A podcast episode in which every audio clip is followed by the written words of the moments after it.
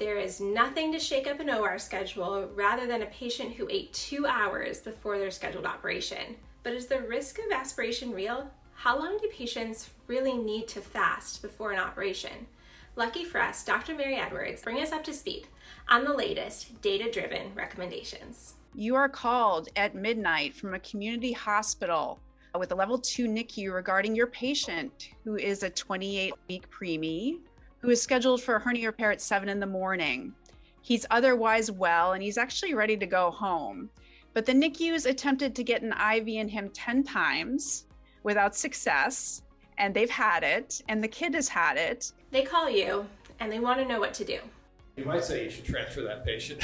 but uh, again, I think that the evidence, I know our anesthesiologists allow Pedialyte up to even an, an hour or two hours before the procedure. So there's no reason you can't continue with oral hydration with a baby like this prior to surgery. This subject is evolving, and it is amazing to me how variable practices are around the world. But I can briefly say NPO guidelines for children are in general based on very poor evidence. And if you do even a Google search, you'll find that from institution to institution, they vary a lot. The outcomes following aspiration can be severe, but it's a relatively rare event in elective surgery populations.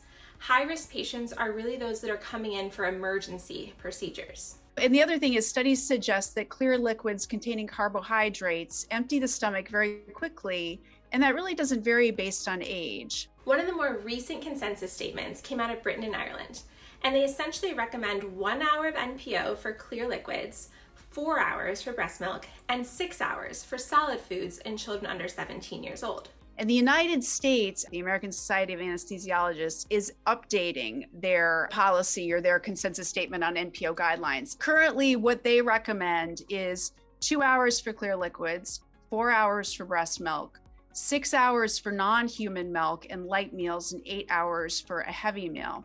The European Society of Anesthesia and Intensive Care is even more liberal than that. They recommend only one hour of NPO for clear liquids, three hours for breast milk, four hours for formula, and six hours for all other intake. These guidelines are those that are widely accepted in Australia and New Zealand as well.